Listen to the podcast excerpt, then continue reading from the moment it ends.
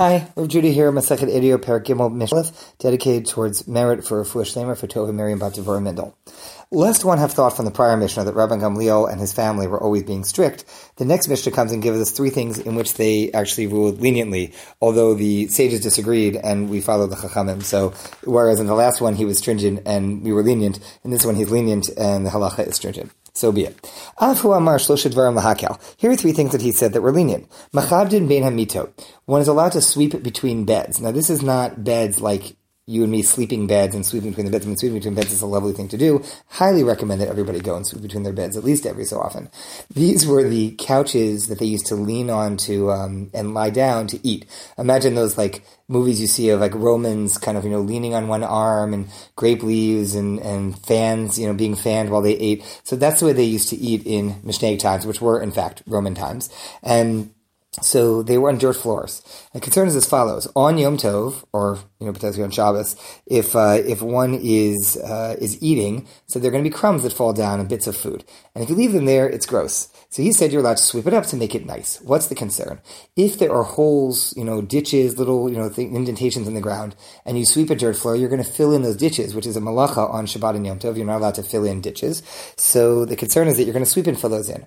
Rabbi Gamliel said, well, look, it's only a small area, and since we generally sweep there every day because people eat, there aren't really likely to be any ditches. Don't worry about it. You're, there's nothing to fill in. The Chachamim say, no, like, it's a problem. Sometimes there are holes there. Somebody was wearing high heels as they sat down, whatever it is they made an indentation, you're going to fill that in. mugmar biyom tov. The second is, are you allowed to burn incense, or really better, put incense onto like coals to make the room smell nice during meals on Yom Tov. Rabban Gamliel says you're allowed basically most of the rules of Shabbat apply to Yom Tov, but there are some exceptions. One of them is to make food, and it has to be something that like everybody appreciates. So it's food that everyone appreciates. Rabbi Gamliel says scent is like food and it's a wonderful thing. It'll make your whole meal really nice when the room is scented. The Chachamim disagree and say, no, not everybody appreciates scent the same way, and as a result, uh, you're going to end up burning something that's not it's not for food. It's for smell, and not everybody appreciates it the same way, so it's not actually permitted. Third, osim gidim akulas belili psachim v'chachamim osrim. Um, Rabbi Gamliel held that even though we are post uh, post having the temple, um, in the temple times, so in the Beit Hamikdash, you would go on erev Pesach and bring your lamb or goat and uh, and roast it, and it will get it shechted there, and then roast it, and uh, it would be eaten as the Korban Pesach, as the Pesach sacrifice, as part of the Seder meal. It was an important part of the meal. Ever since the Beit Hamikdash, the general practice is not to do that because you, someone shouldn't think, oh wow, they're making a Korban Pesach, a Pesach sacrifice, when we don't have the temple today. We don't do that.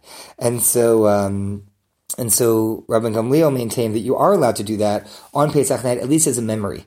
Like you'll do it and you'll eat it, and people say, "Oh, this is what we used to do in the times of the Beit Hamikdash." Granted, it wasn't properly slaughtered in the Beit Hamikdash. Granted, it's not really a Pesach sacrifice, but still, it's like a good way to teach the children and keep this going for the generations. Chachamim osrim in all three cases, the first two for reasons we mentioned, and Rabban Gamliel on this last one, I said Chachamim on this last one for the uh, the goat of the lamb because of the reason I'm saying right now, which is that no, people are going to think that you're bringing a korban pesach, and you're really not allowed to do that, and you're really not doing that, and so uh, so we shouldn't do such a thing today. In fact, at least most Ashkenazim have a practice not to eat lamb at the seder for this reason. Nobody should think that we're giving a korban pesach when we're really not. We don't have the temple nowadays, and so the the chachamim disagree with Rabban Gamliel's three leniencies, and that is how we hold as like the chachamim.